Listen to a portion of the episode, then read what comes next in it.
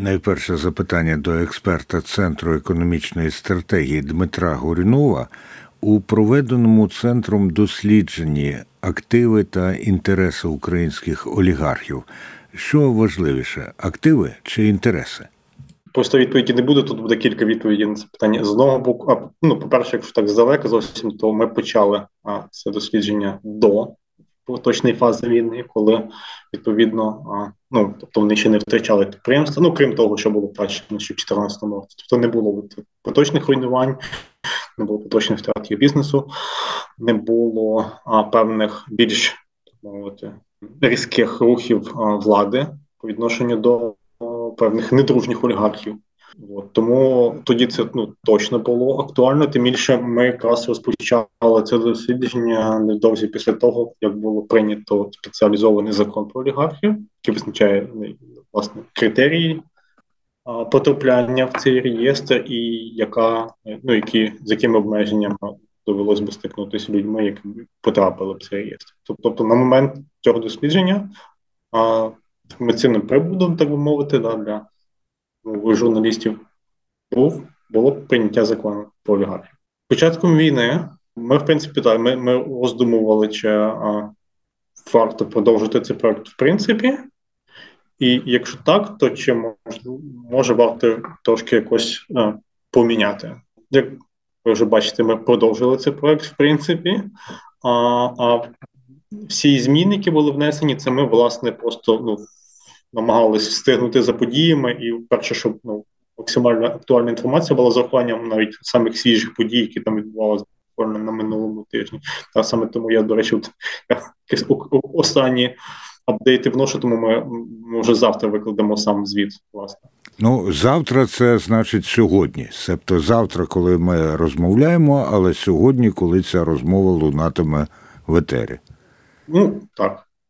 Тому по-перше, ми враховували всі ці події, які відбувалися з їх активами, які рішення органів державної влади щодо їх бізнесів. Ми це ми, ми це все інтегрували в звіт, і в нас є окрема окремий розділ, який присвячений, власне, як що відбувалося їх активами, так і ну, з точки зору ну, фізичних руйнувань, так і як вони себе, а і, і що як влада себе вела відношенні до олігархів і їх окремих активів зокрема всі ці націоналізаційні процеси, і а, як власне вони самі вели себе. Тобто, ну хто там допомагав а, фронту, хто ні, хто обмежився лише гуманітарною допомогою, але не допомогою армії, а хто фізично в Україні, хто ні, а хто публічно а, звинувачував Росію в тому, що відбувається, хто помовчав. Ну все це зафіксовано. Тобто ми а, додали такий військовий розділ і власне продовжили роботу над. А чому важливо? Дивіться, у нас там є такий. Е, ви дивились? А, навряд чи. Е, там перелопатили а, інформацію, там фінансову звітність і таке інше щодо не знаю, близько 750 компаній, які належать олігарх, і а, таку квінтесенцію да, цих розрахунків дуже такий простий графік, який показує частку 20 найбільших фінансово-промислових груп в Україні в українській економіці за активами, виручкою та кількістю персоналу.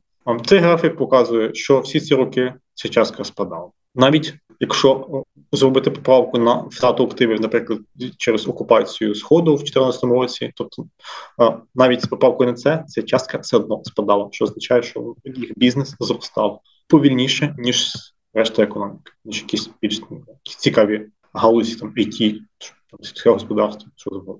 Не зважаючи на це, на, на, на те, що ну, нібито умовно кажуть, якщо подивитися на цей графік, може здатись, що ну вони типу відходять на задній план, тобто їх їх вплив ну зменшується поступово, і типу може ось виникне питання, що ну можливо варто просто почекати ще скільки сім років, і воно там впаде ще сильніше, і все типу буде окей. І так, і ні, а, тому що а, ця частка, яка там буквально не знаю, вже менше 10% загалом в економіці, при цьому ця частка значно більша в окремих секторах.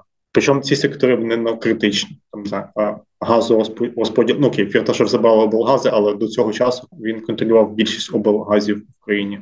А олігархи контролюють більшість обленерго в країні. Різний ресурсний бізнес, нафто нафтопереробка, вугілля, енергетика, металургія. Ну тобто в окремих галузях великих в і таких від деяких яких залежать ну інші бізнеси, тому що там ми, всі купуємо енергію і населення, і інший бізнес. Ну багато хто купує газ і таке інше. Тому ну такі важливі сфери, які впливають на життя в принципі всіх, так чи інакше вони в руках саме олігархів. Тому загалом частка в економіці е, вона не повинна збивати з толку, і треба розуміти, що вони окремі е, сектори вони контролюють сильніше. Ну і там можуть якось зловживати своїм положенням. Ми знаємо, що останні роки це вже трошки наперед забігав, і напевно. Ну, збиралися питати щодо дії держави. Ну тобто, ну до олігарх до закону про олігархів був ще інший інструмент, який правда поки що не дуже вдавався, але ну принаймні да його пробували використовувати. Це антимонопольна політика. Тобто, е, за десь починаючи з 16 року, тобто ще з попереднього президента, і ця політика продовжувала за ну, чинного президента.